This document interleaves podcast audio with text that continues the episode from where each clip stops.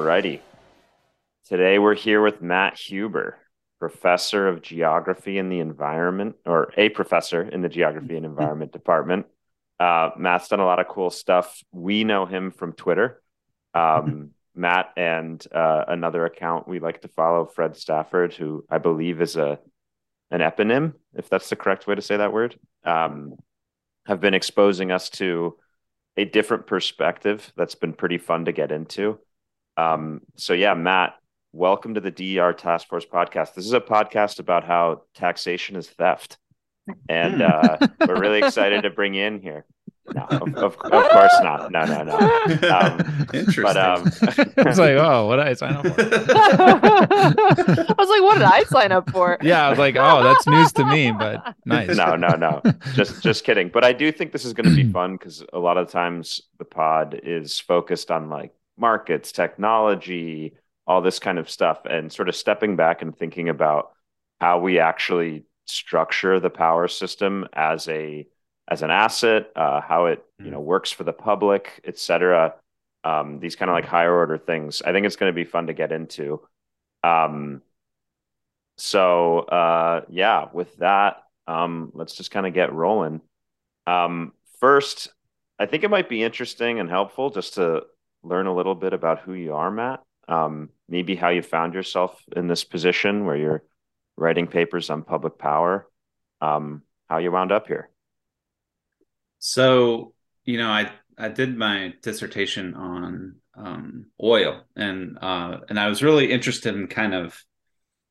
Um, I come from this part of geography, which is probably not known to many, but it's uh, basically there's a whole subfield called Marxist geography where people are really interested in the relationship between um, capitalism and kind of space, you know, the, the spatiality of of you know the economy and but also the relationship with nature, resources, environment, and stuff like this. So um, I kind of became obsessed in my dissertation about understanding these sort of deep historical relationships between fossil fuels and cap and sort of the rise of capitalist social relations.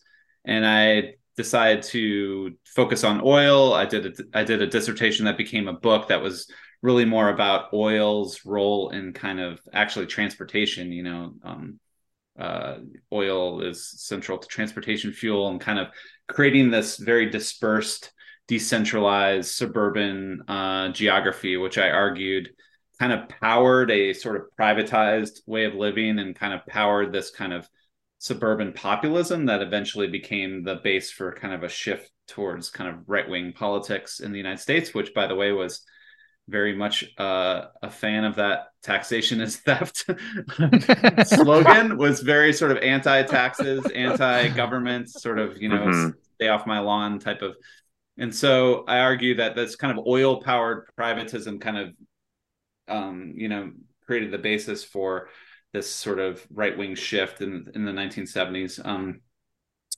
and so anyway i became like an energy geographer i was studying energy and teaching energy and and and I was very oil focused for a while, but I, sooner or later I got more interested in electricity and and I got more interested in climate politics and and and eventually I, I found myself realizing that the whole kind of electrify everything and how central electricity is to the decarbonization challenge and so I'd say for at least I don't know like 6 or 7 years I've been trying to learn a lot more about electricity. It's very different than than oil and the kind of liquid fuels uh, space. uh, and it's I, the more I learn about electricity, the more I realize how much I still have to learn. It's extremely complex and and um, complicated.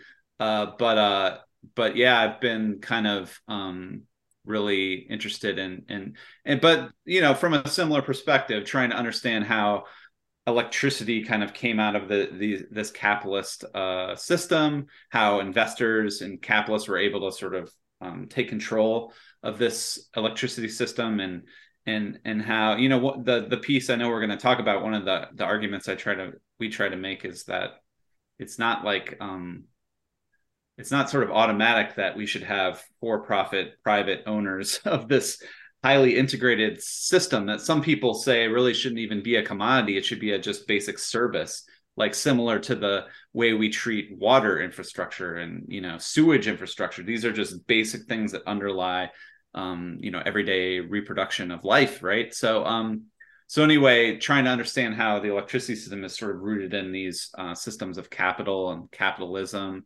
and then of course to solve climate change how we might have to sort of wrestle control over that system to to shift it away from this sort of narrow profit orientation um, and and so forth. So I guess I'll stop there.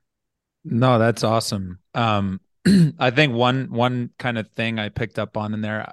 I think it's gonna be fun throughout the episode to like try and really tightly find like the the places we do agree and then don't agree. Because i mm-hmm. actually think there's probably a lot of agreement which i don't know your expectations coming into but that's certainly ours like on a, on a lot of different perspectives but i'm sure there's going to be some divergence as well. But um, one of them is you know you kind of starting in oil and now shifting to a lot bigger focus on electricity. So i guess within that you know regardless of like how the electrify everything movement like plays out do you view because i certainly view that say over the next 40 years like i say electricity is going to become the most important commodity in the world whereas today it's oil. Mm-hmm. um you know it's maybe shifting but it's like petroleum fossil based products obviously. It used to be coal now it's oil. Maybe it's becoming natural gas to an extent but like ultimately it will be electricity. And so um i'd be curious even to know a like do you view it the same way? And then like how did you arrive at that um, was it just sort of like that's the way political trends are moving, or is there something even fundamental to like everything you know about economics and geography that kind of makes you view that view that in the same way? I guess. Yeah, it's fascinating. I, I, I remember when I was working on oil, and everyone was like, "The next oil is going to be water, right? Because we're running out of water, and there's going to be water wars and all this stuff." Um, and it kind of fit that analogy fit because they're they're both liquids and whatever. But um, but oil is like oil is a really particular commodity. You know, it's the most traded commodity at a global level, and it, and because of its liquid uh, uh, uh, um, materiality, it is easily transportable across the globe in these tankers. You know, so we know that um, you know natural gas is very hard to transport just across oceans. We can do it, but it's very expensive. Um, and uh, you know, um, even coal, like I know that, you know, coal's just, it's not that easy to move around. It's very heavy and people ship it all around. But so these kind of markets tend to be more regional and national in nature. And I would say electricity, very much so. Um, it's like even least, more local than natural gas. yeah. yeah. I mean, and when we're talking about these grid systems, they are you know it's not like any sort of thing that can just you know like let's offshore production of electricity. Like that's just not an option in many many cases. Um so nor is there a strategic electricity reserve you know? Yeah that's interesting. Yeah.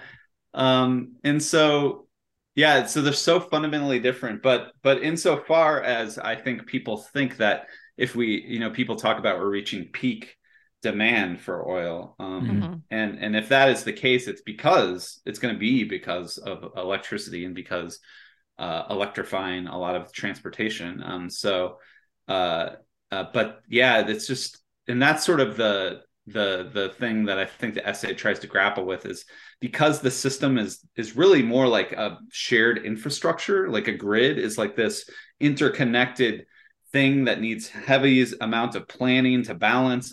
You know it's just not it's better to not treat it like a commodity that you can just trade around uh, like oil or like bananas or something right? Because electrons electrons are not like bananas. They have to be you know they're on these wires and everything has to be balanced and it's this this really complicated infrastructure. So anyway yeah i think it's um it's a tough analogy but but but in terms of energy we hope that it will become the main energy source for yeah. for as much stuff as possible moving forward so. And maybe just what just interested in one more sort of origin thing. Um your time in oil and you met you mentioned this briefly. Did that coincide with the prominent discussion around peak oil, like the version of it that existed like 15 years like ago the or so. supply side discussion. Yeah, Yeah, absolutely. because that was like That's a like the f- that's like an interesting time, and a lot of I feel like a lot of people came up in that, and Yeah. That's what got There me was- into energy was in Yeah. high school. Were It was like the- peak the oil. the oildrum.com. Do you, any, Yeah, do you yeah. ever spend time on that website? I I didn't, but I know like when I first started getting into this stuff, I would like see archive, you know, articles and stuff. I know like Chris Nelder spent a lot of time on there. Oh, interesting. Um, but did yeah, did that inform your perspective at the time at all? Um, it did, and um, so I I I did my PhD between 2004 and 2009. So That was, it it was, was- literally, it yeah, was it was like right there. peak. Yeah. peak peak oil stuff, and Yeah. uh, It was like 2007 was the time cover article or whatever, I think. I Maybe, know. Maybe it was 08, but yeah, it was right 08 there. is when the price spiked to like 150 dollars a barrel, and And then we started fracking, but you know. yeah, and then it just went away. yeah.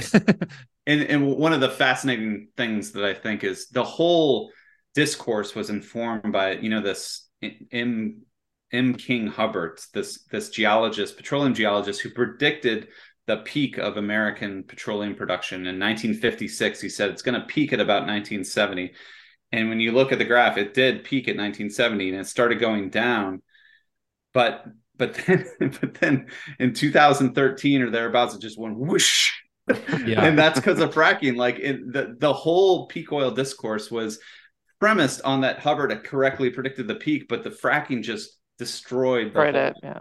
Narrative. What- so anyway, What's um, like what's the lesson in that? What Well, to me, um, so just to give a little background, like I was struggling because just not to get too much in the weeds, but the the kind of standard Marxist approach to these questions is that any in, invocation of scarcity and running out of stuff is sort of deemed Malthusian or rooted in this kind of Thomas Malthus sort of you know scarcity mongering that's really trying to like impose limits on um, poor people and things like this. So Marxists have a very sort of allergic reaction to sort of scarcity talk in general. And so I was kind of, but I was like surrounded by it. I was reading, you know, Richard Heinberg and James Howard Kunstler and these peak oil people. And I was like, well, you know, it's kind of looking like this is happening. But um? the more I studied the oil industry, I sort of realized that actually the oil market is not really. It, there's never production levels are never really at the geological sort of capacity of what we can produce, and the real problem for the oil market for much of the 20th century was just overproduction and glut and kind of overcapacity, and and so they created all these institutions to try to limit um, how much oil was being produced, and and and and so once I started seeing like actually for much of the history, the problem of oil is not scarcity but abundance. Um, I Mm. started to become more suspicious of the peak oil discourse, and I started to um, uh, feel like you know this is just and, and and it comes up back over and over again. You know, as early as the 1920s, people were claiming we're about to run out of oil, and so um, yeah, I felt kind of vindicated when um, the fracking boom came around and and everyone stopped talking about it.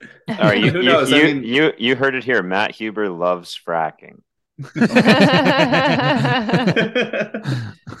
No, no, helps no. my yeah my priors. It helps my ideological priors. Yeah.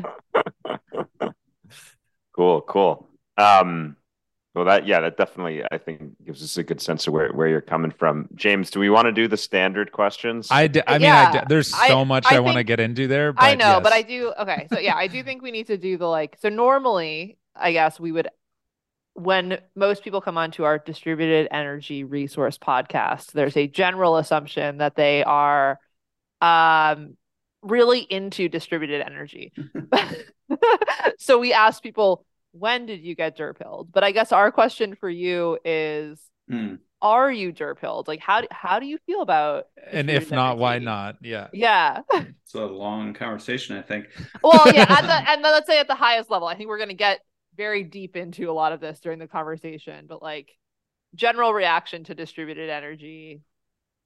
So I like most, you know, I started uh, in college. Just I became radicalized by en- environmental crisis and becoming worried about climate change and environmental. So I, I slowly but surely sort of adopted all the normal environmentalist ideas, and one of those is that you know we're going to move towards more distributed, decentralized, renewable energy um, uh, system, and I sort of uh, I feel like I was just sort of had that knee jerk idea in my head for forever, and and it was only um, recently um, I started to think more carefully about the kind of relationship between um, a historical sort of overlap between the environmental movement, which is sort of celebrating this, like let's break up all these big uh, industrial systems and utilities and, and unions and all, and and big even monopolies and corporations. Let's sort of smash those and unleash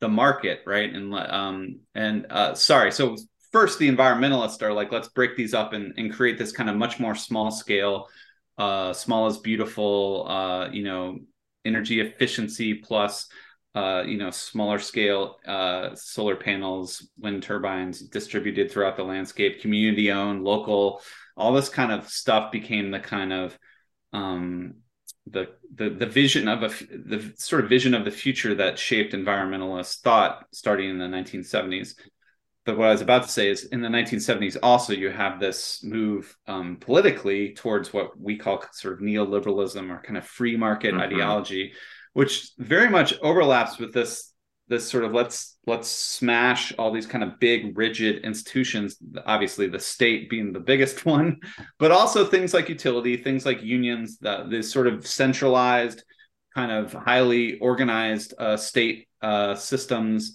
which were really, you know, like the what drove the kind of post World War II sort of Keynesian consensus was these sort of large cooperations between big unions, big big government, big corporations, yeah. and and and so the free market critique of like we need to kind of have much more nimble, smaller, decentralized um, market systems, and and and ultimately like the most powerful ideology of decentralization is that we should really be, have the price mechanism be driving our um, allocation of goods and services much more than any kind of planning or any kind of centralized coordination. So I started to see that like, oh, actually there's a lot of overlap between like people like Milton Friedman and these neoliberals and Fred, Friedrich Hayek and people like Amory Lovins who are also, you know, arguing for like a similar like let's let's sort of smash these mm-hmm. big institutions that by the way have been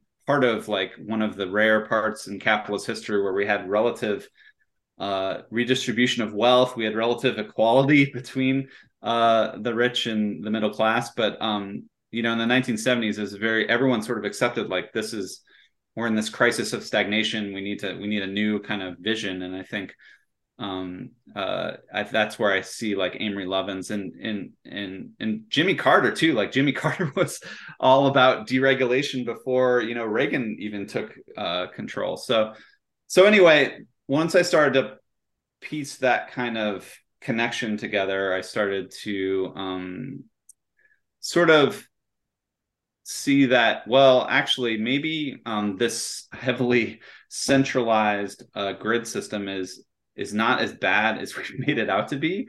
And and um, it gets a kind of bad rap in environmental circles but that um, when we're thinking about electricity as this fundamental service that underlies everything we do it's still mainly centralized power plants central, uh, a grid system that's really keeping the system running. And and and you know um, people have called the the electricity grid of the 20th century like one of the you know top 10 inventions of human history. Yeah. like it's this incredible super machine. And um and and then you start to think from a labor left perspective you start to realize like well actually um these much more centralized power plants are much more conducive to labor organizing. They have much higher union density much more capacity to create long-term uh, uh, sustainable high income high skilled jobs unionized jobs. Um, and so um, I started to think it might be worth pushing back this kind of uh, against this sort of what I think is somewhat of a utopic vision of this sort of decentralized uh, energy future because again um, I still think much of our electricity system is still um, mainly powered by a centralized. Uh, yeah.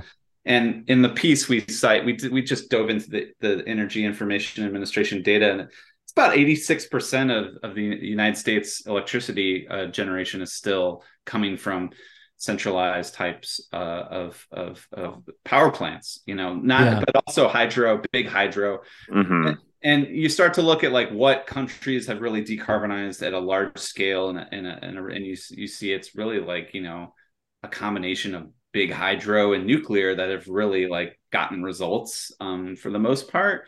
So anyway so that's a long-winded say like sort of that journey that you're Yeah. actually like underpilled. Like yeah, yeah, the first we met that. Yeah. yes You're you're a was Cypher. You, you took You've the gone blue like pill the full after cycle. Yeah, already take exactly. yeah. you already in the matrix. Then you were like, I'm out actually.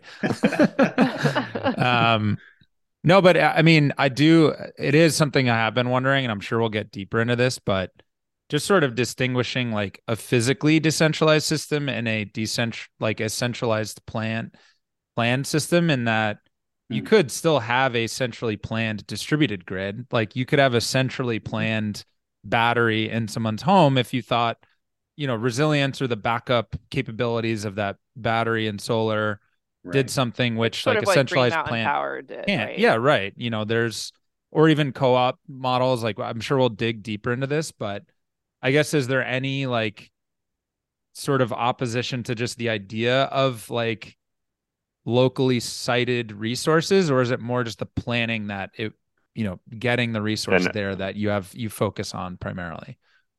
We're trying to re-derpill you to like yeah a centrally planned distributed grid. Would that be Well, possible? I guess.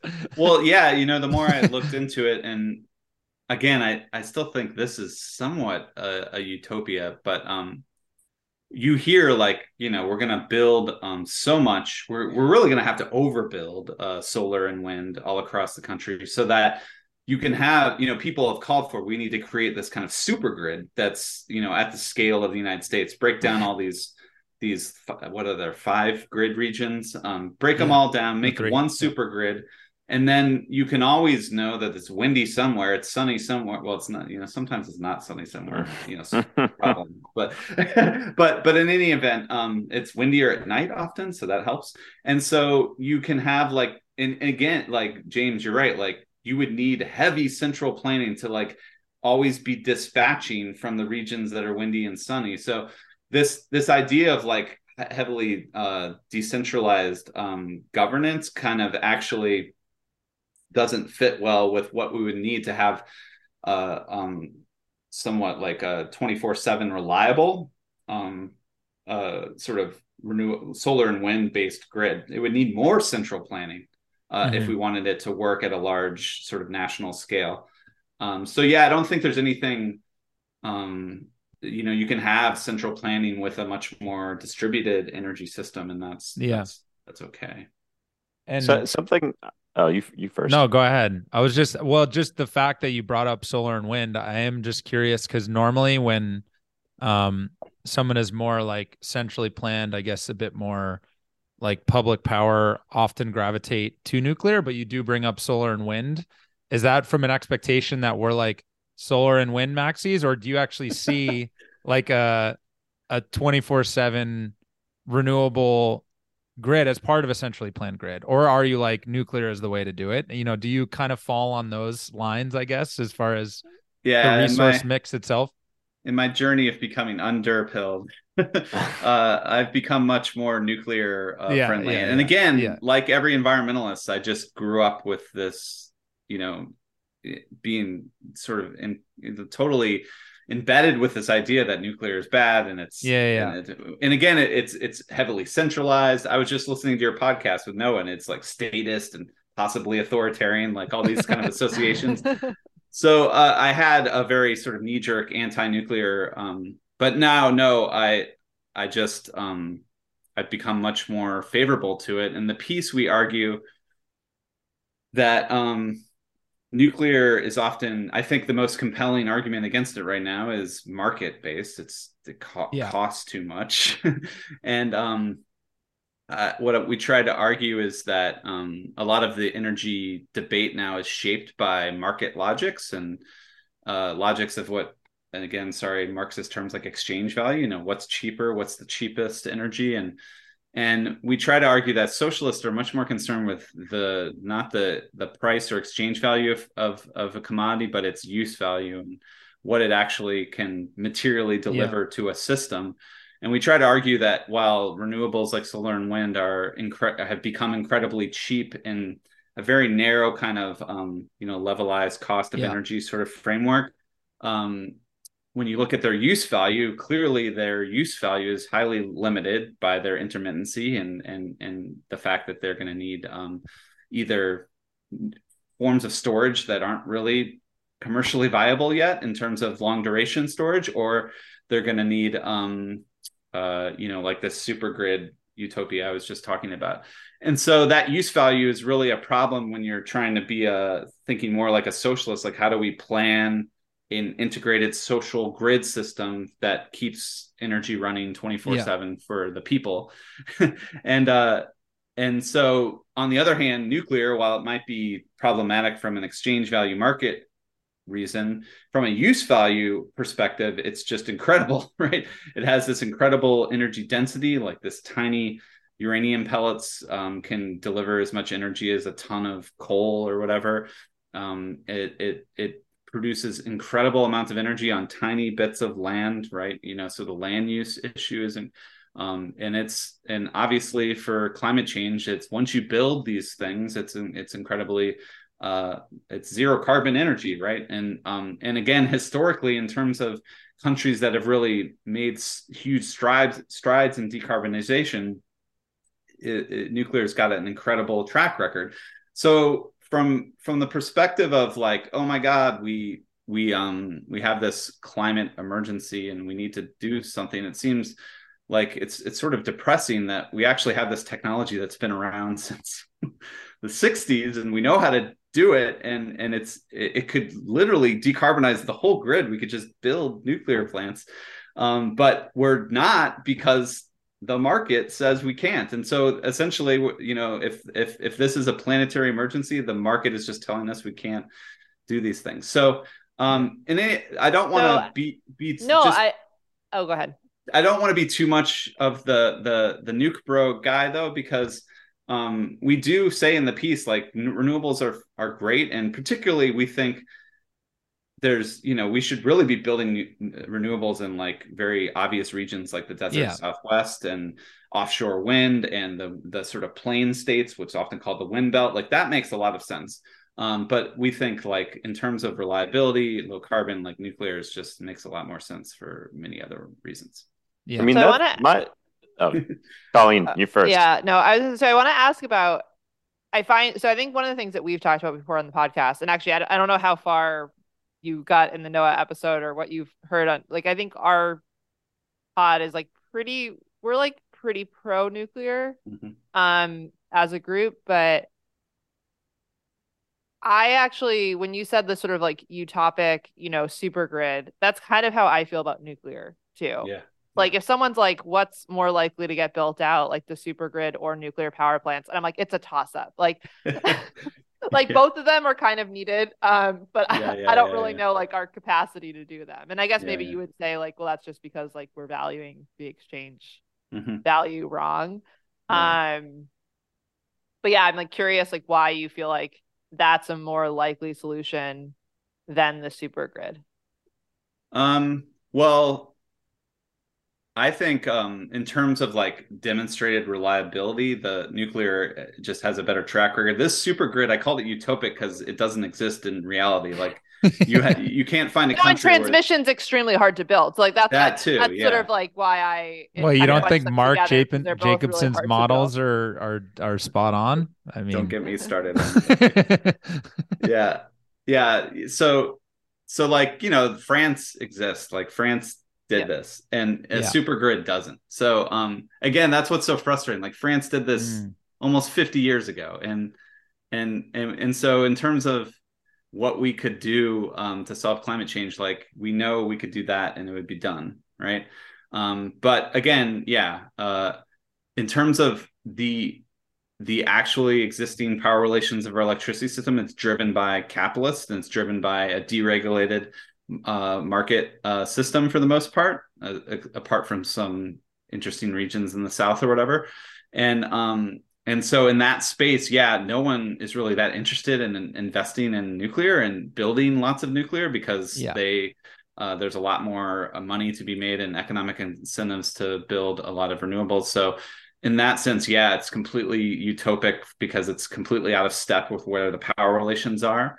Um, I will say that uh, my co-author uh, Fred wrote a piece uh, that calls for a nuclear New Deal, uh, green nuclear yeah. New Deal, and he points out that the only nuclear plant to come online this century was the Watts Bar plant brought online by the Tennessee Valley Authority. So the only right the only entity that's been that sees this as something we should invest in is is a public power uh, organization right. that's really got a much broader mission in their investment plans for uh, their their grid, which is not just about making profits for investors. It's about this sort of larger public mission of reliability and um, and you know offering cheap electricity to you know also industry and, and communities in the south and stuff like that yeah. so um, they were the only ones that that found it um, i mean obviously there's a lot of private investors trying to get nuclear off the ground right now but they're the ones that did it in the 21st century and so that yeah. i think is telling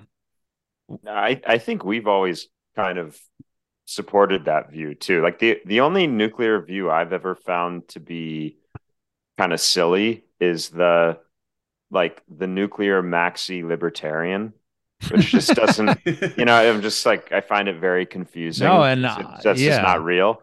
But yeah. no, I, I think, I think I would, I would totally agree. Like if, if a, the path of sort of like nationalizing or, or in some way making public the power system is one we can take, nuclear's like a really obvious option. Um, I think we're always more just like focused on making sure that the people arguing for nuclear are putting forth like cogent arguments. Mm-hmm. Like I do see a lot of kind of like neoliberal techno optimists who otherwise are like completely divergent, like are allergic to a word like socialism, kind of mm-hmm. being nuclear bros. And I'm always like, like what's going on here? Like, come on, like just read a book. Right. Like it's like, you know, and but you know, we were recording like uh two days ago, just like the three of us, and Duncan was like, if TVA was like, we're gonna build 10 nuclear plants, we'd be like, that's great. Like, yes, like go do that. You know, and that's um they actually said know. they want to build 20. They just announced right, well, there you go. um, but 20 small yeah, modular, so different. But and we do always say that like to us the defining like death knell for nuclear was PURPA in 1978, not mm-hmm. like overregulation and that's not a value judgment on it it's just to say that yes private you know deregulation and kind of competition on marginalized cost bidding of power yeah. makes it very very difficult yeah. to build nuclear and that you know so to, to build you, like an 80 year mega project right yeah, exactly like no just, investor yeah. is going to take like a 20 year view on a 50 80 year asset when the fed is like designing an entire uh economy around like 2% inflation year over year you're like no one is mm-hmm. going to make that bet so um i don't know just to say that uh you know maybe uh it, it, may not be as apparent on like the noaa episode but that's kind of what we're trying to get at is like that is a cogent view on nuclear and it's it, it's a workable model we have seen it work like to your point mm-hmm. yeah uh, in france and even in the us uh, post world yeah. war ii so yeah um and Sweden too. It's like you know a combo of hydro nuclear um, renewables. Um, yeah, great model. And yeah, so most places where it's worked, it's t- it's taken public investment and you know a kind of socialization of those upfront costs, and then and I think critically also like the industry as well, right? Yeah. Like yeah. you to to make building a bunch of nuclear plants like really kind of work, you need you know you need the same foundries like casting the parts you need the same labor force like really know how to do this right otherwise you just there's some point at which the cost matters and if you just like build one nuclear plant and never build one again right. you're going to get a really tough plant to build Right. Um, and operate. yeah, yeah, Right. that that as well. But like the French model was like they just rolled out a ton of the same thing Mhm. from the same people over and over again. And Mhm. that makes a lot of sense to me. So Mhm. what do you I I'd be curious then what you think of um SMRs, right? Mhm. Because I at least at the narrative level kind of see them as the nuclear industry's answer to how do we coexist with markets, right? Yeah. These are going to be smaller factory made, like a project finance shop could just, you know, plunk half a billion dollars into it and get a return in 20 years kind of thing. Um, I also think there's big technological merits. So it's not to say it's only that, but I'd just be curious, like the the sort of like build big nukes socialist community. How do you how do you see SMRs? There's kind of this i think a kind of dumb polarizing debate. There's these people who are just like you know the i guess the ap 1000 those are sort of the older the bigger sort of ones that we know how to build. And um and and there's some people that are just completely partisan to that. Um and uh uh and and so they think smrs are kind of a distraction or whatever. But um i'm kind of like i think either way it, it's fine. I do think I will say I, the, the the SMRs do feel like this kind of like attempt to sort of graft a nuclear version of this again, like small, small Mhm. scale, distributed, you know, um, energy kind of thing that fit in with this larger neoliberal allergic reaction to bigness in general like like big projects like building you know like the original tva like building whole infrastructures for whole regions and really investing in uh, industrial uh, development for um, the economy. So, and to me, like that's what the climate crisis is sort of desperately calling for us to do sort of big infrastructure projects, like big long term things that do are going to la- uh, last like 80 years. I was just engaging on Twitter with a, a, a project called the Living New Deal. And it's a project you can Google their website they just catalog all the projects that the New Deal built that are still providing use values for communities like libraries, like highways, like dams and electricity and and all this stuff. And and so the New Deal was this period where, you know, in the United States where we were not shy about building big things and investing in long-term infrastructure, right? Um, and and that is it seems so clear that the climate crisis is calling for drastic restructuring of our infrastructure and, uh, uh, and long-term planning of that infrastructure. And so, you know, if, but so if I, if, if, if people are really excited about SMRs to try to fit it into this existing kind of neoliberal small scale ideology, that's great. But I think it doesn't, that, that ideology is what's actually limiting us from solving the climate crisis is, is what I would say. Yeah. Yeah, it, it reminds me of the like. I I personally think the the publicly owned, centrally planned grid option would include a lot of distributed energy, and I actually mean quite distributed, not even like big solar, but like little solar here and there. Mhm. It would be a lot of other stuff too, um, but like similar to how that word can take sort of like a political and or capital meaning or like a technological meaning. I think that there's the same thing at play with SMRs versus, you know, big old school nukes. Yeah. Um, Yeah. uh, and I, you probably could make the case that like the the grid planner might be interested in SMRs for the sake of like just speed and ease, that that Mhm. kind of thing, you know. Um, Right. it's, it's just like I feel like so often we tend to kind of like bunch those two perspectives together. Like who owns Yeah. it and controls it and plans it, and like what does it look like? When like they're Right. Yeah. kind of different, you know what I mean? And so what I what I actually really wanted to ask you before we got into this, um, so yeah, we we focus a lot on like the very small, right? Um, the things that are connected to even the end of the distribution grid or like Mhm. at an industrial site, like an old school, you know, cogeneration facility, that kind of thing. Um, one thing I'd be interested in is backup generators, right?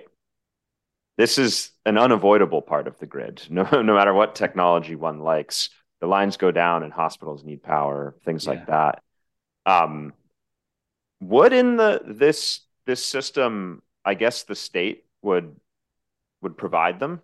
to to critical facilities to communities that have worse reliability like is that a is that a centrally planned publicly funded der that could make sense in your Yeah, worldview.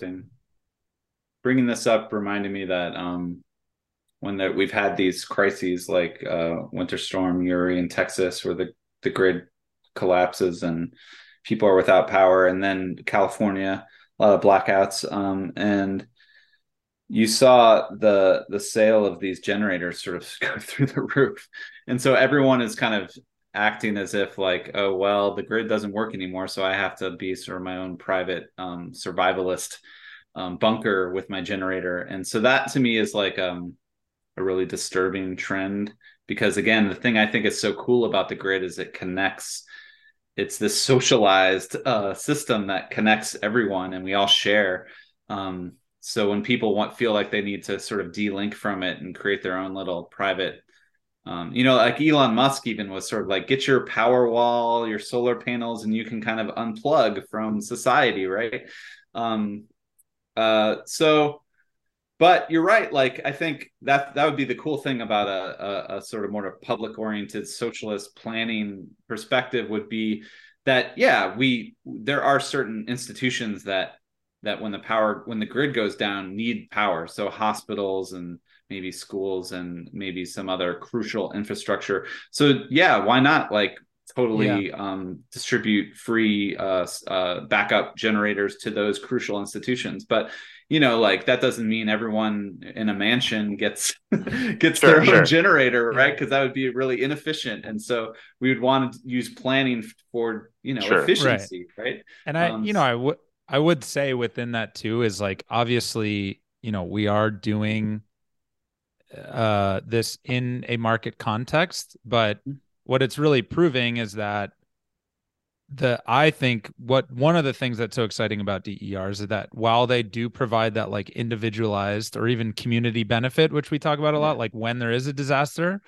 when there's not a disaster, there's a huge social benefit to these resources. Like we're you can aggregate up a thousand power walls and use that as you know a lower cost resource to the grid or maybe we're using you know again kind of exchange of, of uh, value terms instead of service but you mm-hmm. could you know if we're saying okay energy market prices are high we're going to dispatch a, a, thousand power walls instead of a big clunk, clunky natural gas mm-hmm. system what that is still doing is like providing a cheaper overall service on the grid and mm-hmm. so you could just as easily say take that capability out of the hands of of a company responding to market signals and into the the hands of like a central planner. I, so I don't know. I, I think am, even like yeah. it, it, does provide like it can provide, I guess, a social benefit in the way like a big centralized power. Plant. And I would, would go even beyond that, from like the social benefit of it being cheaper to the social benefit of you can provide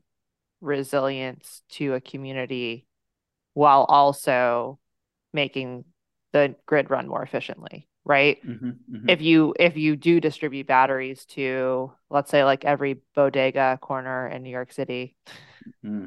and the power goes out and then people have a place to go and charge mm-hmm. their phone mm-hmm. um and maybe that allows you to build you know your nuclear plant instead of you know 2 gigawatts it's 1.8 gigawatts right like it's probably not changing like the scale of the fact that you built a large nuclear plant mm. um but we're putting the we're we're putting the hard sell on. Yeah, but it, no, but I, I do think there's something to you know, um, yeah, like post Hurricane Sandy, I was living in in Princeton, New mm-hmm. Jersey, um, mm-hmm. and yeah, I would like go to the university during the day and like charge up all of my stuff, and then like mm-hmm. go home at night, like hmm. sit in the dark, watch my movie that I downloaded. Um, nice. um, you know, with my roommates drinking wine. Like, but the university like, had like a university has a microgrid, so they it, have a backup generator.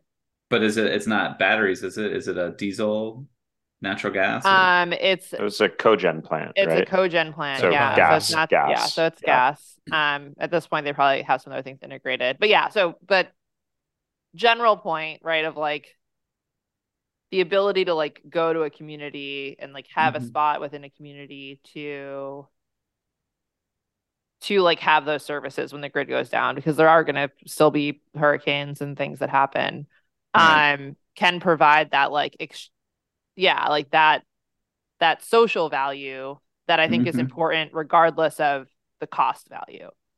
Yeah. Um, it's actually yeah. one of the big issues we have with with how like New York State runs some of the like community solar meter. We've talked a lot about this, right? Where they're like it incentivizes things to be in front of the meter, which actually like hurts the ability to provide resilience. right. Um, and so we talk a lot about like community, whether there should be like community adders that are truly like resilience based to sort of Mhm. like promote Mhm. that.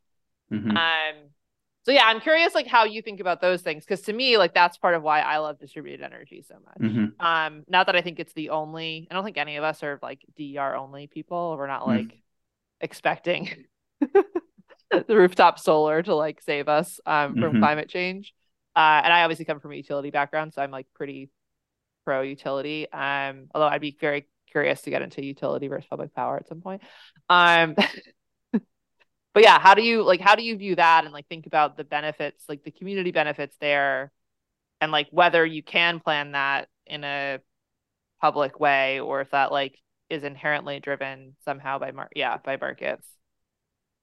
Yeah. That's a I lot think- of questions. Sorry. No, I think um I think you're obvious like I think having those kind of local community resources for when you have a crisis and the grid goes down um is really valuable. Um uh I get I um I I do have questions. I don't I don't even yeah, know ask your um, questions.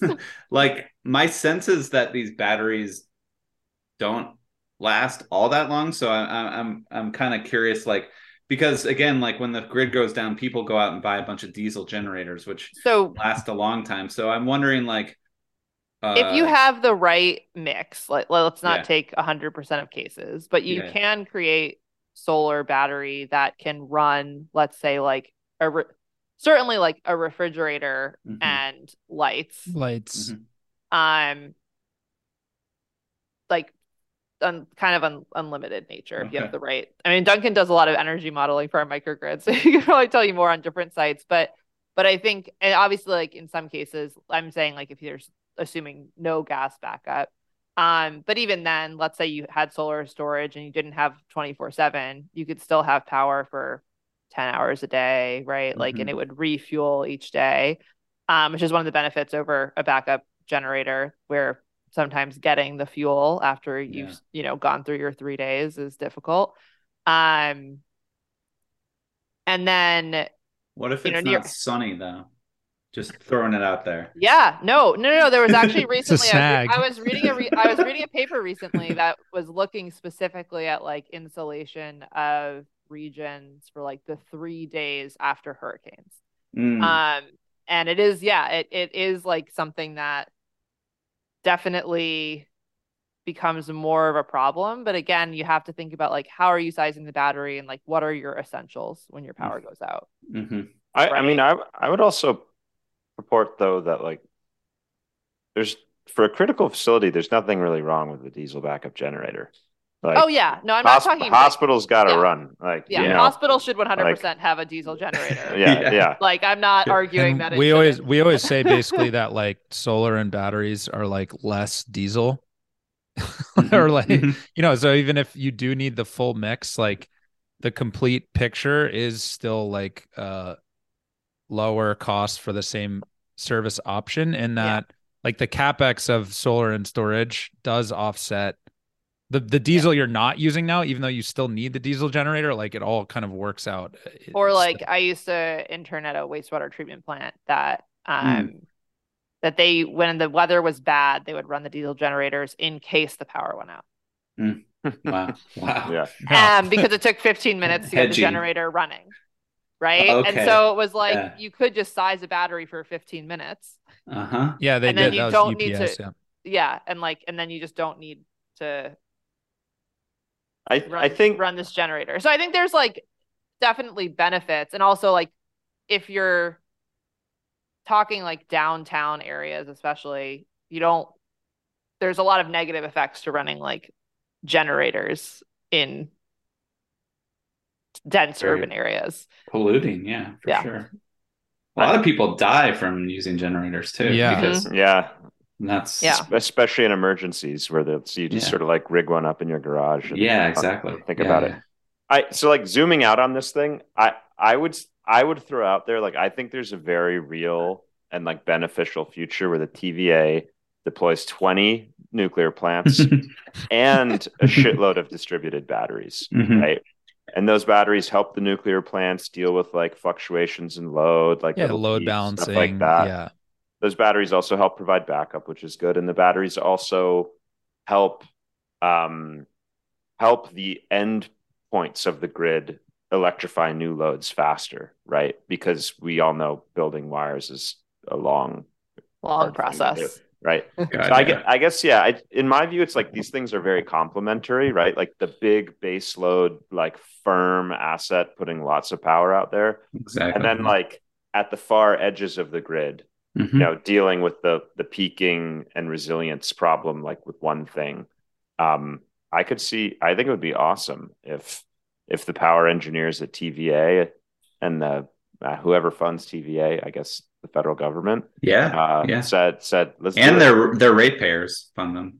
So Yeah, they, yeah. they make a lot of money, um, and they they make a profit, I think, actually, but they just invested. yeah in, just you know, yeah the, yeah. the publicness of it all. But the, I, I might have this wrong, but um, I know the TVA has been, I want to say, investing in building out charging infrastructure all Hmm. across the the valley because they actually see it again. They have they have this like larger like regional development mission that they see themselves Mhm. as sort of, and they see that as it as as linking up. I think I, I might. I'm going off a very deep memory here, but I think they they see it as connected to the emergent um, investment in battery production that's happening in the South, right? yeah which is And very they- interesting And yeah they see like we can link in with these with again with industry and kind of like provide an outlet for this battery production and kind of create this kind of new infrastructure that could also, I think, as you're suggesting, like actually help the grid with stability and um, Yeah. um, and and all this kind of stuff. So so yeah, I think they're they're already they're already doing it. So cool, I mean, cool. maybe not to the scale scale we would like, but All right, if you guys are cool with it, I was gonna go like a Yeah, huge do it. pivot here. Great. I'm ready. I do want to I'm- get to the I'm- utilities question at some point. That, that Oh, man. pointed out. we can so- come back to it. All right, cool. Um, so you mean the profit driven utilities? Sorry, No, just we had- don't- I don't had wanna- to drop that one no, because I'm Colleen and I have a nice back and forth on utilities over uh over time here. So wow, Yeah. I'm excited for that one. Um, but um, so it's funny. Like part of I, I I'm gonna try and like connect a few dots that maybe seem disparate, but I I want to get to like a more. This has been like a very local view of like the grid edge in a way, and like how do you view central planning of the grid, but I want to get more into like American positioning, you know, the politics that exist today, like uh, the actual paths to doing some of this stuff. Um, and it has been kind of interesting to me, or, or uh, that you you kind of keep saying that this like neoliberal view of like the small and the central. When when I view the the like the end of like the neoliberal dream in a lot of ways is like some of the most enormously powerful and centralized institutions that just happened to be profit driven like ever conceived on the planet which you look at like blackrock and a lot of the like big global banks and global corporations and Yeah. they're not public you know they're not public institutions. They are i mean they're publicly traded but a, a lot of them. Um and so i kind of um i don't know there's a lot i really kind of am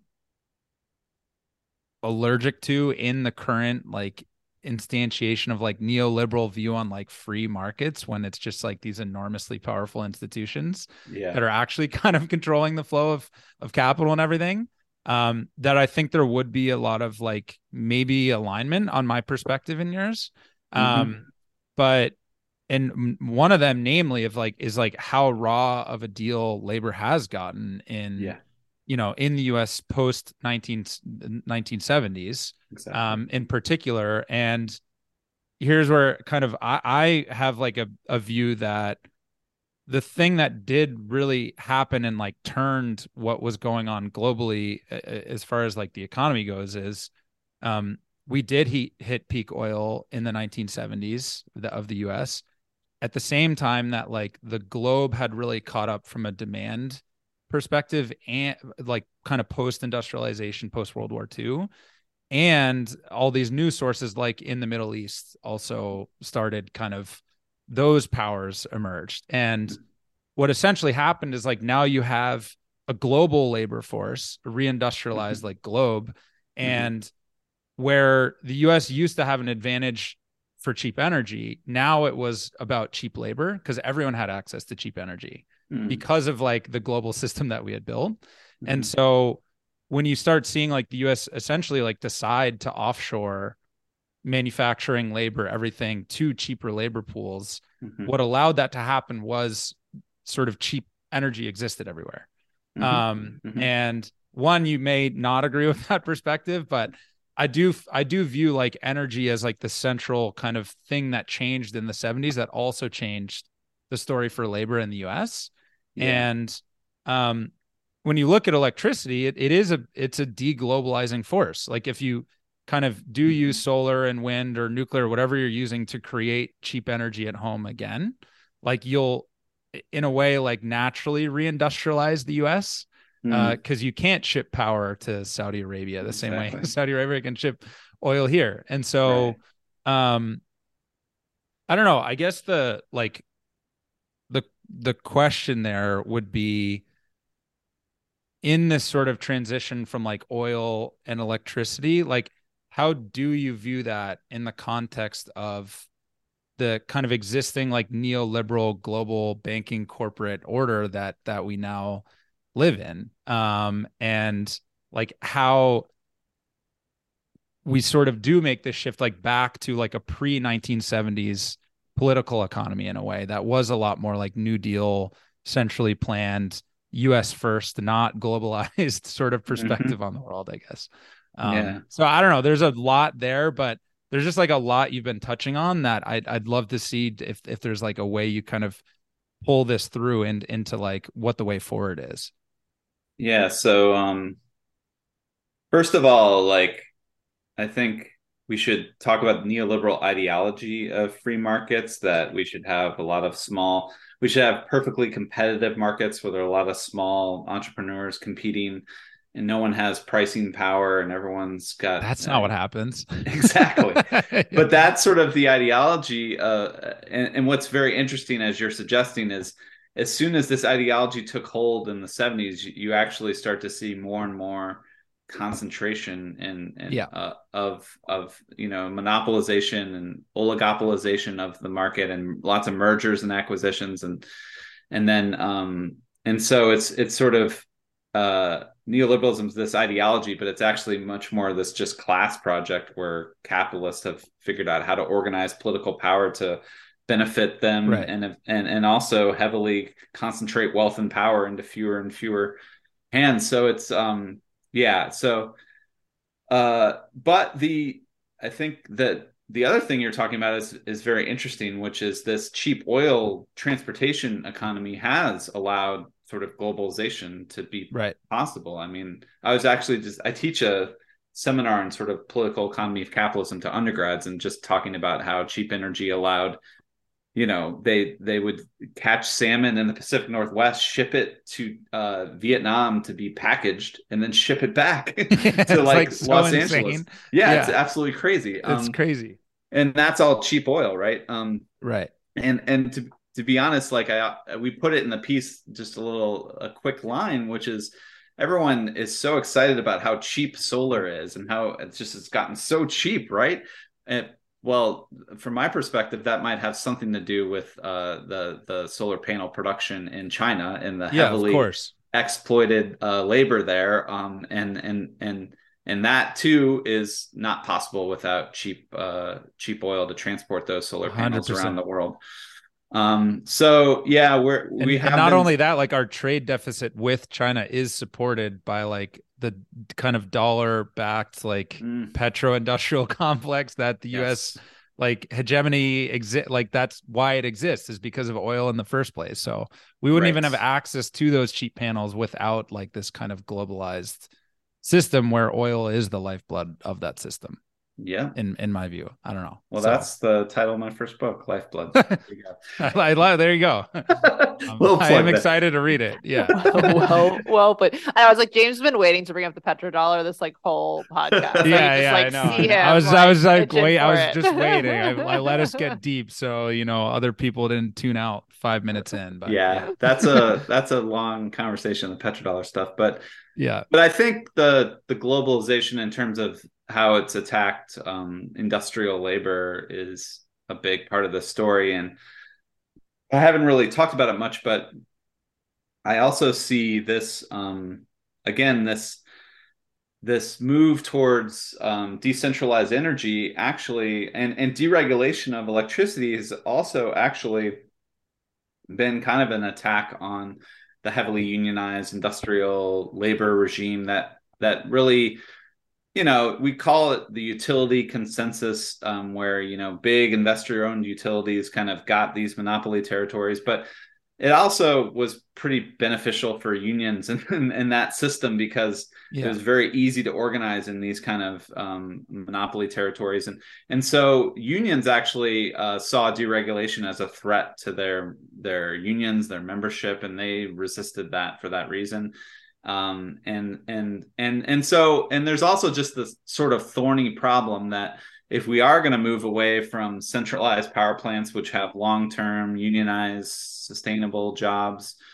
uh, towards a more kind of solar wind distributed energy, uh, where even where we have utility scale solar farms and wind farms, those infrastructures create a lot of construction jobs, but they're yeah, temporary. Not not a lot Right. of jobs. Jobs. N- Yeah, not a lot of yeah, not yeah. ongoing. Yeah, Yeah. OpEx. We use this- Yeah, we, operations. we cite this great Lee Harris, this amazing reporter from American Prospect, was looking at a solar farm in Texas that you know it's creating 1,800 IBEW union contracted jobs to build the solar farm, but when it's built, it's going to create two permanent jobs. two. it's, Yep. it's insane. Yeah, So um so there's there and, and, and just from a from a labor perspective, like trying to organize a industry that's dispersed and and and and temporary is just hard. It's just not going to be Yeah. conducive. yeah, Um, so there there is a, a way in which this sort of uh, decentralization of electricity can also be sort of part of that larger process of right.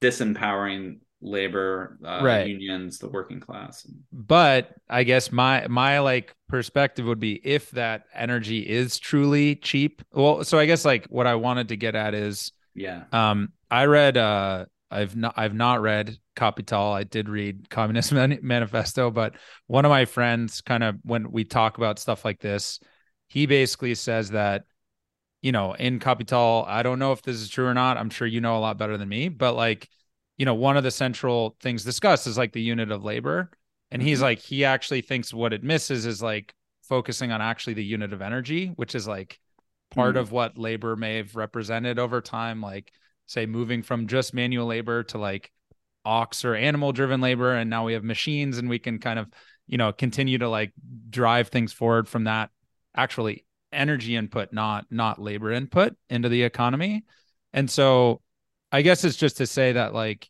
if looking at the like energy versus label labor globalized thing what it is saying is that there is some exchange between cheap energy and cheap labor so if you have cheap energy you can like afford more labor uh, like higher labor costs and Mhm. so i guess what i would say to that is like maybe not focusing on the solar and wind construction but the industrial jobs that are brought in by having actually cheaper energy at home than say like Mm. oil shipped from Saudi Arabia. So I totally Totally. I don't think that building solar and wind are like great, you know, u- union jobs or or or or for labor like I agree with you from that perspective, but if it truly drove like energy costs down, like maybe we could start competing at home from like a Mm. more expensive labor than say does exist in China. And, Um, and there is a, a hope at least that the inflation reduction act will lead to onshoring of solar panel production. Right. And and that, you know, from a labor union perspective, I like manufacturing of anything, whether it's cars or solar panels is like the sweet spot of, You're right. of Yeah, great. labor organizing. Like that's what Yeah. you want. So that would be great if that happened. Um, China is going to be tough to compete with, uh, so we'll see. Yeah, regardless. So I guess does that mean you're saying I don't know, do you ha- uh the the energy is not cheap enough to compete with China or do you think that there's any exchange there like at all between cheap energy and labor, I guess? Well, I think uh, China's labor costs have increased, um, but our labor costs are still going to be a lot higher. Um, so, yeah, it's just as much as we're talking about deglobalization and we're talking about onshoring and fr- I guess friendshoring, whatever this stuff is, like uh, I'm still, um, you know, um, and this is, you know, this has been going you're on. like- skeptical.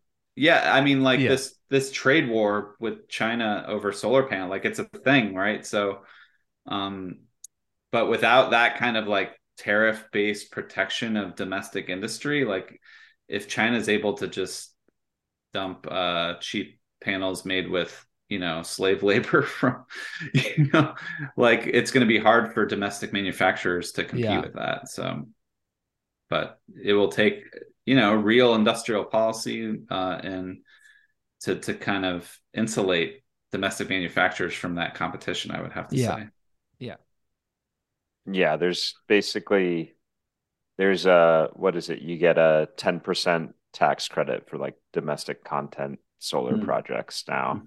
Hmm Um, is that enough? I have no idea. Uh, un- unclear to me.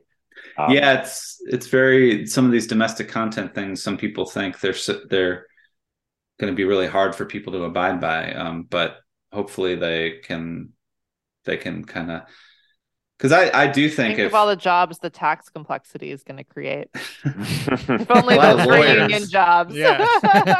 lawyers and accountants yeah yeah, that's not necessarily the jobs we're uh we're no, looking for. no, but they Well- are, but they well, are definitely the winners of. the soon, soon IRA. that soon that work's just going to OpenAI and Microsoft anyway. So yeah Um, there you Oh, go there you go. Yeah. talk about machinery and automation yeah, I'm ready Um, for a universal basic income. That's what I'm ready for. That would be Okay. nice. um utilities. Do we, we? I'm just thinking, looking at the clock Yeah, here. Yeah. Tell us how you feel about utilities versus public power, well that that that or what you want to talk about. contrast Yeah. i think is uh, because ictva is like this big utility but it's public right Yeah. and um so uh what we argue in the piece is that um you know utilities so for whatever reason the united states decided again it's called the, there's a great history of of the electricity system and deregulation by richard hirsh called power loss i think. And he calls it the utility consensus. Basically they decided that you know it doesn't make sense to have multiple electricity providers competing with different mm-hmm. wires. So we're just going to Yep. grant it's a natural monopoly. We're going to grant these investor owned firms you know monopoly territory and we're going to heavily regulate them through these utility uh, public utility commissions that are going to regulate them and make sure they're not um, doing bad things. Um, and so we just we just sort of uh, accepted that there was going to be private for profit investor owned utilities that run these things. Um, and lo and behold those private you know most famously like samuel insull and all these kind of like robber baron profiteers like they took that natural monopoly and they did a bunch of corruption and they gouged consumers and they did a bunch of horrible things and even after kind of the And new this is the first shaming of Sammy Insull we've gotten on this podcast. Yeah, usually he gets big He's shouts, usually a- but a- I a could see it- I could see it, I- yeah. I see it. Yeah. really people like samuel insull for real I think there's like a an economist type that's sort of like this person came up with the idea that there like should be a franchise on an area. like efficiency. Um, I think it. I wouldn't say. I don't know much about him, but it's it's more like an acknowledgement of him creating a model that then was like instantiated in a lot of places. Not That's to say sure. clearly you don't like that model. I don't actually, and a lot. I'm always talking about uh, you know, utilities and franchise rights, but um, you know, uh I don't know I, that I've heard everyone like love Samuel Insull. It's more like acknowledging that fact, I guess, that he kind of well. This is this it. actually sets up what I was trying to say, which is we happen to grant those systems to capitalists, and and that turned out to be. And then in the post-war period, they you know they did this kind of hey, we can make more money the more we we build power plants, and we can yeah. you know charge on the uh, the rate base from what we build, so we'll grow and we'll build and we'll so it was just all profit oriented and and prone to corruption. But but they were, and again, maybe Samuel Insull's behind it. Like to me, like utilities were like at least these again coordinated planning systems that that controlled the whole grid as a social system and they had to really manage generation to, to transmission to distribution and try to plan for the whole system and, and they're required and, to provide social safety nets to people right? You can't yeah. shut off power in the winter. Yeah. And and they did integrated resource planning. They and so to me like the electricity system is such a obviously interconnected coordinated system. It makes sense to me to have a single entity that is in control of it and planning and so so what happened in the 1970s is we looked at how corrupt they were and how um, you know, they were gouging consumers. So we thought we can do this better through, again, smashing them through deregulation and through breaking them up and, and, and particularly breaking up the generation side into this kind of like new kind of wholesale markets where you have these independent power producers that can kind of compete to sell power to a grid but to me like that is way le- more chaotic and and and haphazard and uncoordinated than the old utilities which e- even though they were horrible capitalists, at least they kind of controlled the system. So uh, again and again, like the TVA is is a sort of public version of that sort of integrated planning utility model. And so actually what I find is that a lot of environmentalists like their big villain is utilities, right? These evil utilities. Um, but what uh, what but who also hates evil utilities are like Google and Amazon, yeah. all these kind of neoliberal people that want more deregulation, want more marketization, they want more like renewable energy certificates and and kind of like these highly uh and and again more merchant generators, more independent power producers, and those independent power producers don't need to care about the grid; they just need to care about their own profit, their own bottom line. Yeah. And and so I actually we argue in the piece that like if you're a socialist, like you should be more on the side of utilities and unions who Yeah, yeah. I do love that perspective I've seen Fred put out there as well. Like Google, they're not trying to like they just don't want to pay for the grid for everyone. You know what I mean? Like yeah. it's not like they're not like you know super you know uh benevolent interests here or anything yeah. like and i mean we talk about we do talk about that i feel like a lot on this podcast and like the the social safety net of the grid and like getting into this like how deep do you go in someone's costs right like if i you know if you live really far down a road in a rural area like should you be paying more mm-hmm. because mm-hmm. you have like more wires going to you and like the grid wasn't built out that way but as we talk about it more and more now like people sort of start to yeah like nickel and dime how you think about the grid um but I I do struggle though with the like and maybe this is a utility versus a public power, but I actually it's one of my big fears about public power is that it makes it very political. And so mm-hmm. my concern around like climate dealing with climate change when you have mm. so many states mm. where the if it was public in that state, they would not like maybe they would do nuclear, but probably they would just do gas and coal. Mm-hmm. Um Yeah. And so that's actually where I'm kind of like, well, markets at least have some driving force of like general public opinion and like where they think that's going over this like mm. political ideology. Mm. And so that's where I start to be like, well, that and like how I see some public institutions like get run and then get yeah. budget cuts that like those are like my two big concerns is one i'm like i don't want anyone doing like coming after budget cuts to like fund the police for my public utility like i want my utility to run well yeah and then two like what happens in the states where when it goes public or let's say it's federal and uh, administration comes in that climate change isn't a thing that they care about, um, or is a thing they actively don't believe in. Um, how does like that sway and that is just a little bit less impacted when you have that private group who granted took them 30 years longer to get on board that climate change is a thing. Um, the average public i'm not saying they did great um, but i feel like a lot of them are kind of there now um, and it would be a little harder to switch. So yeah how do you think about that with public power? It's interesting. I was just i was just reading this old report on the tva from the 1930s where they talked about how their their um, principle was that um, everyone should pay the same rates regardless of where they're located. So there was this kind of like, you know, like the Pony Express, like postal service, like ideology that like we're going to l- deliver the mail for the same cost regardless. It's just like this sort yeah. of universalist commitment.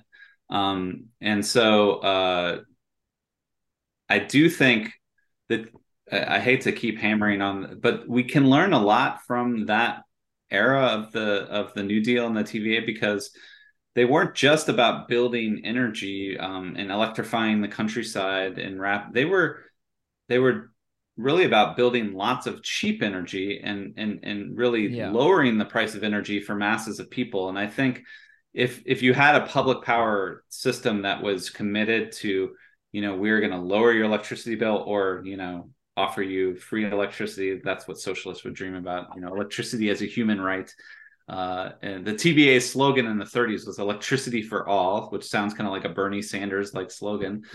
um, so if that, if the public entity comes in and starts really improving people's lives through electricity with cheaper rates and with, uh, you know, uh, not just safety nets, but like just cheaper across the board for everyone, uh, then people would uh, not need to even get into the culture war over climate change. They would just be like, "I like this public power. like, yeah, I, I, like this public entity."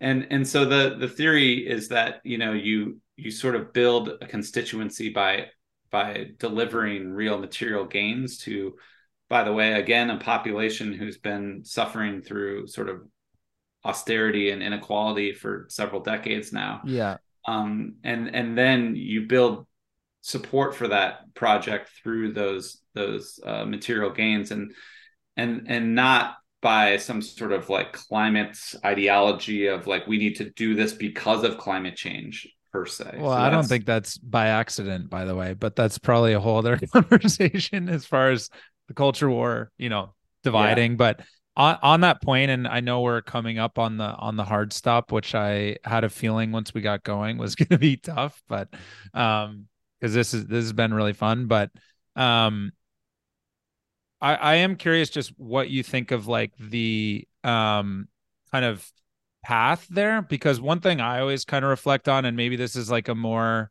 kind of like James Burnham Machiavellian like realpolitik lens on things but um, you look at where we are today versus say the 1950s when we did do, or even the 1930s, like the New Deal buildouts, like we're at 140% debt to GDP.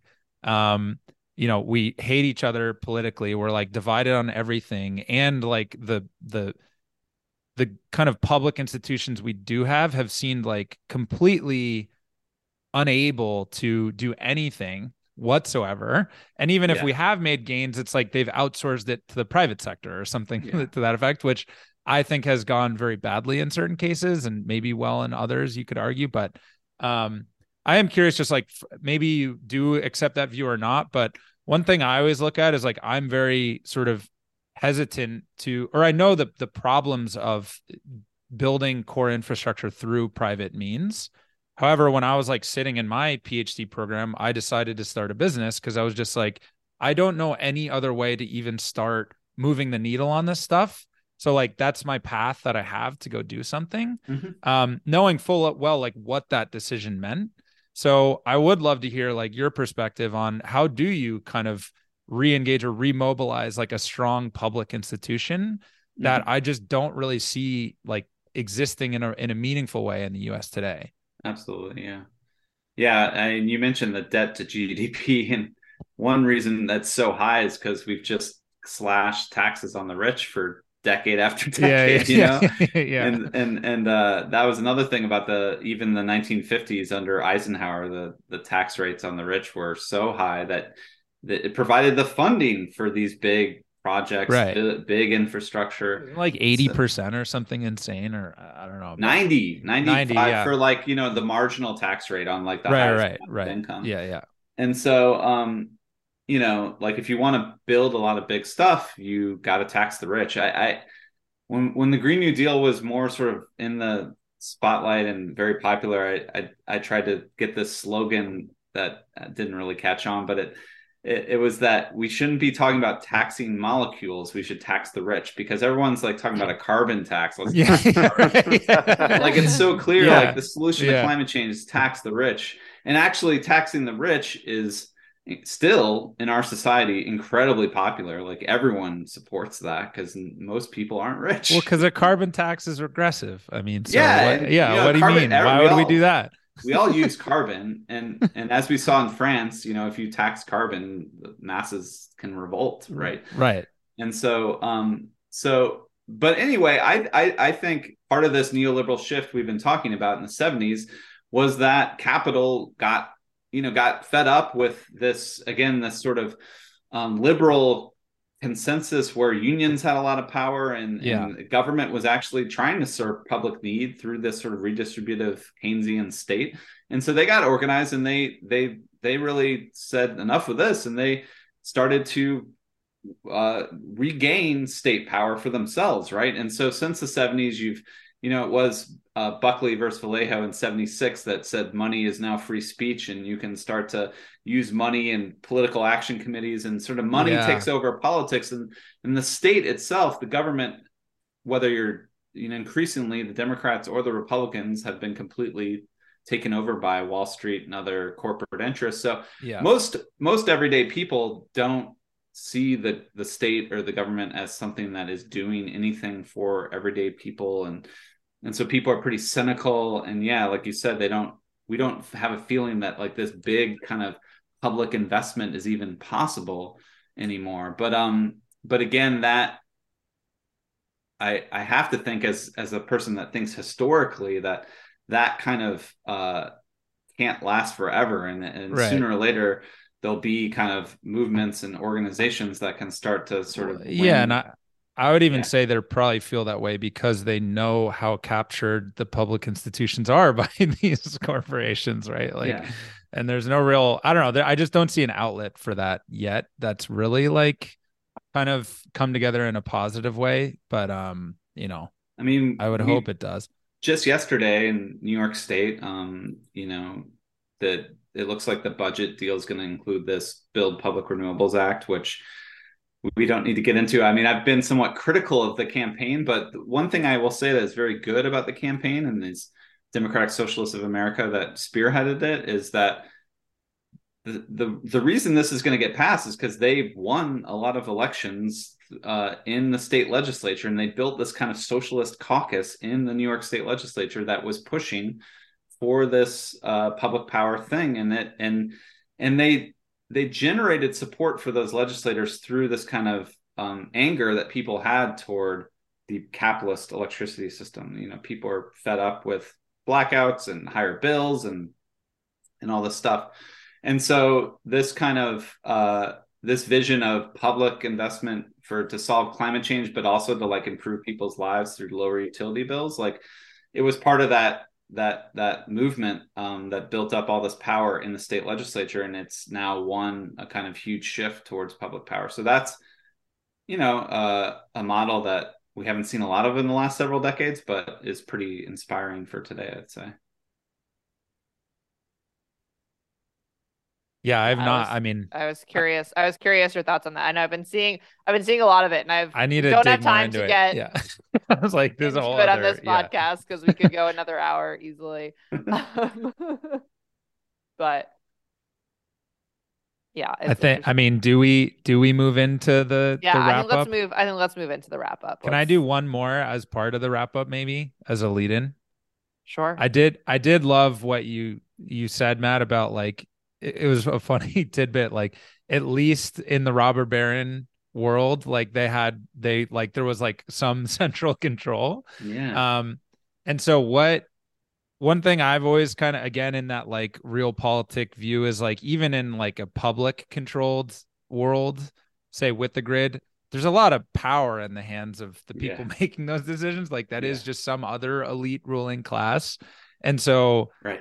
one like do you agree that on that perspective and two like why is that model still better than like a private and i'm not saying like one or the other is like just or better or good but i, I Yeah. am curious like you know there's kind of always is like a hierarchy and an elite and and like the public model does it still exist there and and how is that better than like the robert baron model i guess Yeah, so public power is like not a um panacea. It's not going to cure everything. It just to me it like gives you uh, an option to have a much more broader set of criteria for investment and sort of Yeah. planning of a system. So people like I keep saying like TVA is not just thinking about uh, shareholder value and returns to their they're thinking about a broader kind of public mission. So there's just uh but but TVA can be corrupted just as easily as Right. a corporation can. So it does not guarantee that you're going to have good outcomes. I mean, there's some really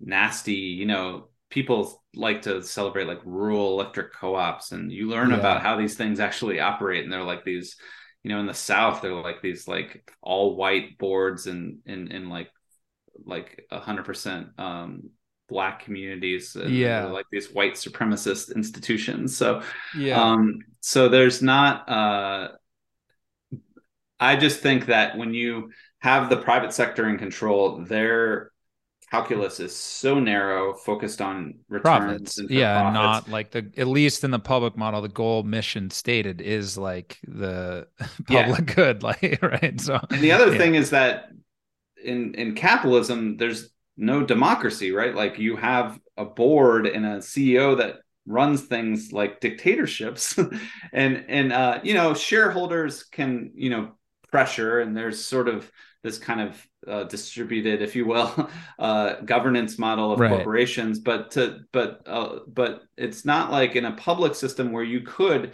actually create institutions of democratic uh, checks on the power of these elites Yeah. that run it and actually have some sort of input coming from more grassroots and, and more from the people. So there's there's ways to sort of democratize uh, public power, which wouldn't exist in the private sector. Yeah. All right, Okay. sorry guys. I I, No, had, I that had to go. I was yeah. I had to No, you're on, good. off on that. Okay. All right. So Matt, you're you've been appointed the energy czar of America. Hmm. Um, maybe you want a different title, but um, you can you can do one policy Mm. change. What do you do? Whatever you want. Hmm. I would like. I mean, I would. I would like to. Um. Uh. I think I would like to nationalize. I was waiting for it. Waiting for yeah. that. I was You like, have yeah, would you like to nationalize the grid? nationalize the grid because Would you give it all to TVA or would yes, you give it create it? What about like would you federalize the grid? Like so like Yeah, like- ha- own their own grids? Uh, Like maybe no. I just- national. national? I was love it. trying to get you there. there's, There's so many problems with the the sort of, you know, even when you get to transmission planning, when it's crossing state, and you get these Yeah. different public utility commissions that have way different, um, and uh, it again, um, it just seems to me that uh, this is a, it's really a planetary crisis, but it's a national crisis, and and and and this electricity is is such a shared um thing that all of us rely on and depend on so that if we could somehow plan it as the interconnected national system that it needs to be i think that would be a lot better um the other question if you nationalize the grid that might just imply transmission and distribution but uh I would also like to bring generation in there and just Nice. start Full- planning out planning Full out vertically integrated one Yeah. grid. Yes. That sounds good. Awesome. Um, okay, so our next section, lightning round, dope or nope.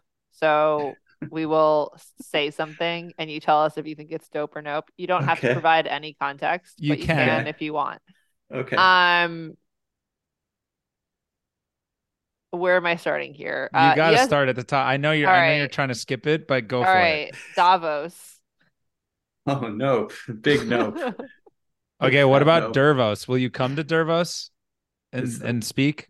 What is dirt? Is that your Dervos like- is our counter position to Davos. It's our it's our like new energy politics summit. You know, Do you obviously we actually have, a have- focus. We threw the first one. We called it Dirt Fest.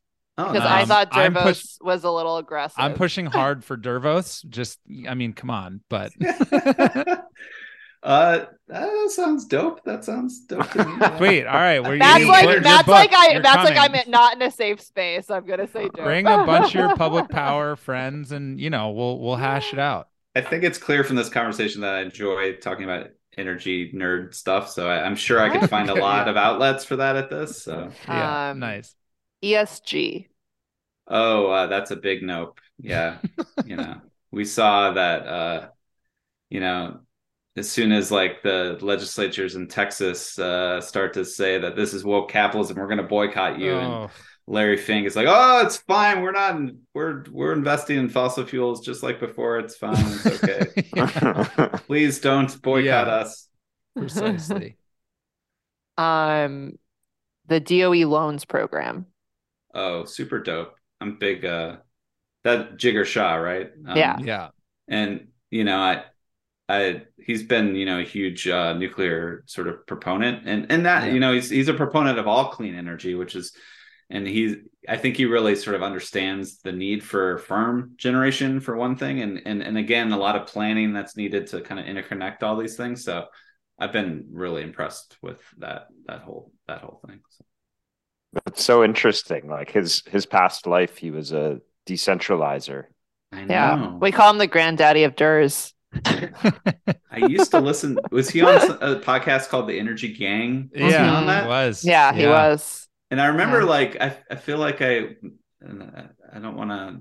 I feel like I was annoyed with him on that podcast, but now more and more when I listen to him, I'm like, yes, he gets Well, it. we were Sometimes when you enter this, the public sector, you know, it changes Yes. you. But he is giving loans to private companies for the I mo- or know. not pro- profit driven. You know, some of them are public, but you know, you got to work in the framework, you know, James. yeah, yeah. Yeah. Well, we're we not- because we were talking on Sunday, we were like, would Fred and Matt like like Jigar or not? Because it's like public, centrally planned pu- institution, but like profit driven private. He said companies, he said dope, James. Don't don't I'm try- not- don't take I'm this trying to away push from him us. off the- okay, you're right, you're right. I'm gonna in shut the context politically we're in, I think he's like Right, moving in the right direction. We still have a long way to go. But, right. Yes, gotcha. I know we spoke very briefly on this, but New York Build Public Renewables Act. Oh man, that's a that yeah, I will say dope because I think I love the idea of it. Um the critique I published uh with Fred was more about the kind of coalition they built. I think it was very much a green NGO coalition as opposed to a labor Yeah. coalition. But the idea of empowering NYPA, which is this FDR, you know, when FDR was governor, he set up NYPA, the sorry, New York Public uh, New York Power Authority, which harnessed this, you know, the the hydro resources of the state to build all this sort of clean public uh, energy, and then um, and he set it up in the 1920s. So empowering NYPA to build out clean energy generation is a brilliant idea, but the way in which the coalition kind of um, became fully driven by kind of the the typical kind of nonprofit industrial uh, uh, environmental complex, Yeah. I found frustrating because to me as a socialist, we we should have been more aligned with the the unions and the workers in the system, Yeah. and it, it wasn't that. So. I do love that point that you guys are making consistently that like I think just needs to be you know shouted from from more rooftops but um yeah on like the NGO labor kind of divide there um Yeah. that we see pop up in a lot of different kind of arenas I guess. Mhm. Um, I don't know if we want to how how far we want to go down this list. Um, I just see Bodega batteries. Bodega batteries we got to I think Duncan probably added that one. Oh, Yeah, I got added that? Oh no, you did that. Nice. Bodega, yeah, batteries and bodegas. Yeah, that No. sounds. Uh, Centrally, pla- they, you I could want to say know. centrally. I want to know. I want. want to know NYPA- if the dirt Nip- will do at all. Niper Yeah. provided. Ni- NYPA provided NYPA bodega batteries. bodega All right, batteries. Dope. Yes. He, he shrugs. re- and dirt says pilled dope. Okay. if anyone from NYPA is listening to this podcast, please go build batteries in bodegas.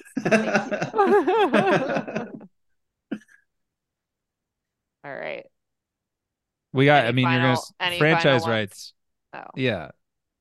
There's two more franchise rights. so sorry. What? Like, I, Yeah, I, what I is don't a even think franchise I know right? what that is. Like the The natural monopoly. investor-owned utilities uh, given a, Yeah, the the exclusive natural franchise right to yeah. build, you know, infrastructure. What? Again, I like the idea. Well, so You want Like- probably the public to build to have the franchise, I'd imagine. Like And the- again, a lot of countries just that's they they just they have utilities but they're public right and Right, again yeah, we yeah. don't ever question that our water utilities are public and that people don't pay the cost of production of that water they they get they might pay a marginal water bill do you but do you think if there's a public water utility, someone can drill a well in their backyard, um or sh- yeah that's that's a interesting or should I they not own the yard? I don't know, but I don't know how far you then take can the, they the but then can they rights. take a hose and sell it to their neighbor. no, I- no, no, just the whole, just the, just the. I I live in the country so I actually have a well and um Yeah, well, there you Wow. go. But I often am very I'm That's very, solar on um, your roof, man. It's the same. I do thing. have solar on my roof too I don't have Oh, a we battery outed you. I don't have a battery Yeah. and I and I, I installed the solar panels before I became un-DERpilled. Oh, okay. We'll let it slide then. And I became really disillusioned when I realized I lived in one of the cloudiest regions of the country, which is in uh, this this sort of snow belt, like uh, Lake Ontario cloud. Uh, anyway, um, but uh, what was I gonna say? Um, I was gonna say something The Wow. wa- well in your backyard. Oh yeah, so I often am just jealous of my friends that have public water because it's so easy, it's cleaner. You don't have to worry about like this like Yeah. water softening and all this kind of. So if I had public water, why would I drill a well? It's like this incredible system that's always there, and you don't need to worry about it. Okay, that's a good answer. All right, last one. Uh, HVDC. So this is basically the high voltage super grid. Uh, yeah, I think that's cool, particularly if we can harness um, the kind of renewable resources in, again, like the plains states and the desert Southwest. Where it's sunniest and windiest is not necessarily where it's most populated. So I think I think we want to be able to transmit that stuff very long distances. So dope. Yeah, that's dope. Cool, cool. Can I ask one final question? Sure. This is this is a good wrap up. been to. Yeah. This is a good wrap up question, I think. So, like, generally, me as a person and my politics, I, I'm quite uh, aligned with the ideals of like public ownership and universal service.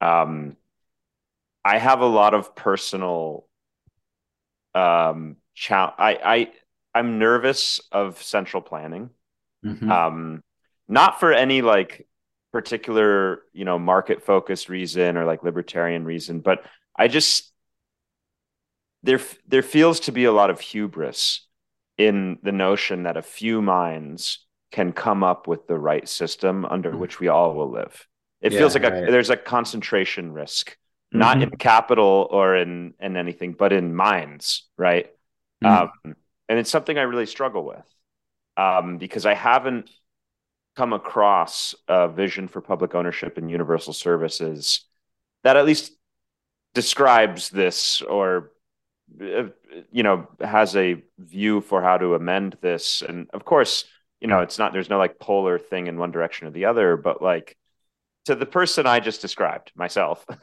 how would you make the case for for central planning Well, on a societal level, I can, you know, it might not always make the most sense. And you don't, you definitely, again, you want democratization. So you don't want just a yeah. few people in a smoke filled room uh, making all the decisions with no democratic uh, input or checks. it's funny So- we, we've used exactly that Yeah. before to describe the pjm capacity market yeah so that you're getting right. Yeah. So, so societally, I think it's it's a concern. But I will say that, uh, and this is another piece we, or sorry, another point we try to make in the piece, which is that that actually electricity is a very, again, very weird, bizarre system that's very different than most of society, in that it's this heavily integrated system where supply always has to be balanced with demand at all times. So therefore, you actually have to have some kind of centralized planning of this mm-hmm. grid system. Otherwise, it it completely goes, you know, it, it collapses and it has a lot of problems. So what's really fascinating to me is how um, these uh, RTOs and you know PJM and all the rest of them, they've tried to kind of like create markets for a system that still needs to be heavily planned. you know, so they they they create these kind of like Byzantine like you know like there's the capacity. Yeah, what market, do you think the ORDC the... is? That's a central that's a central planned, you know, price mechanism. It's you know, so yeah. It's like the day ahead market, the spot market, and all these kind of like um complicated market seems. But ultimately, these uh, RTO areas they're called balancing areas, and they have to balance the load uh, with supply at all times so that that there's they are kind of the central planner planners of this kind of quasi market system they've constructed. So i think electricity needs a lot more central planning than a lot of other parts of our economy and other parts of our society. Um, and but still even if that's the case we should have democracy. And one thing that is really problematic about uh, these RTOs is they're not even public at all. they're they're nonprofit entities that like do their planning in like in yeah smoke filled rooms. They're like very opaque. They're not subject to much pub- public input at all. Yeah, just do a control F for the word stakeholder in their filings. It's everywhere. Yeah, yeah. yeah. so like public utility commissions were classically like they're very easy to be uh, captured by the private interest the utility interest and they're corrupted but at least they're public at least they have like all this yeah. public comments and public hearings and all this kind of stuff but but yeah like uh new york iso and these rtos are not that right There's... so you'd say they they already are public uh centrally planned and at least if you go public you have the opportunity to make it more democratic or if yeah. done right you would make it more democratic which exactly. would still be the goal mm-hmm. okay so that plus like power is a electricity power is yeah. a is a good use case for central planning basically like whether or not we need to own farms in order to issue food stamps is like a mm-hmm. different question uh, right. versus like, do we need to own power plants to have universal reliable yeah. power? Yeah. Okay. Now, if you really imagine this, like where we do all go off grid and everyone has solar panels and batteries and that somehow works, then maybe sorry. no, no, no, no, no, it's good. the, you know, like, but we still live again where everyone's connected to this grid system and it's a heavily coordinated, socialized, and that system is I, I still don't fully understand how they actually can balance like how they know when someone's going to turn on their washer and the you know the the yeah. generation goes that like that to me is just like amazing like they're able to balance this at all times but to do to balance that you're going to have to have a whole lot of planning and and centralized coordination i would say all right cool. well we're well beyond the hard stop now. We appreciate it. We do no, end the final really final end is a quick. We just say big shouts, like shout outs to whoever uh, you want. Um, I would say big shouts to you and Fred, um, who are I think some very unique voices out there that we, you know, you're two of my favorites to kind of follow along with.